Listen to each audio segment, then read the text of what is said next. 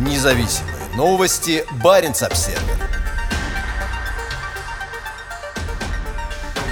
Задержанную за военные фейки сибирскую журналистку перевели в психиатрическую больницу.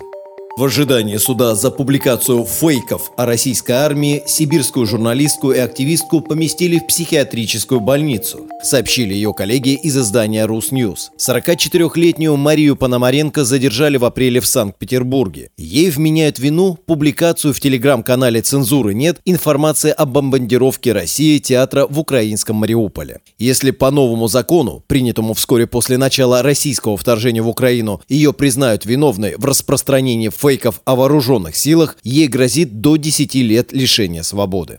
Пономаренко направили на стационарную психиатрическую экспертизу. Она пробудет в больнице около месяца, сообщает Русньюз со ссылкой на адвоката Пономаренко Сергея Подольского. По словам Подольского, в настоящее время ей не разрешено видеться с родственниками и получать письма от них, и она может поддерживать связь только со своим адвокатом. По словам наблюдателей, помещение Пономаренко в психиатрическую больницу похоже на советскую практику карательной психиатрии против инакомыслящих. Александра Скочеленко, еще одна активистка, находящаяся в СИЗО за фейки об армии и за замены ценников в супермаркете на информацию об ударах по театру в Мариуполе, в прошлом месяце также была была отправлена на психиатрическую экспертизу. В прошлом Пономаренко неоднократно штрафовали за ее активную деятельность. В августе 2020 года ее оштрафовали на 10 тысяч рублей за видео в ТикТоке со словами «8 августа идем кормить голубей, гули проголодались». По мнению обвинения, эта фраза была призывом к людям принять участие в несанкционированных митингах в знак солидарности с протестующими в Хабаровске. Затем на Пономаренко был наложен еще один штраф в размере 10 тысяч рублей за ношение в суде маски с надписью «Путина в отставку».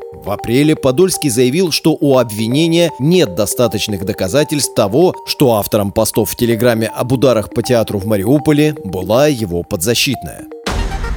Независимые новости. Барин обседный.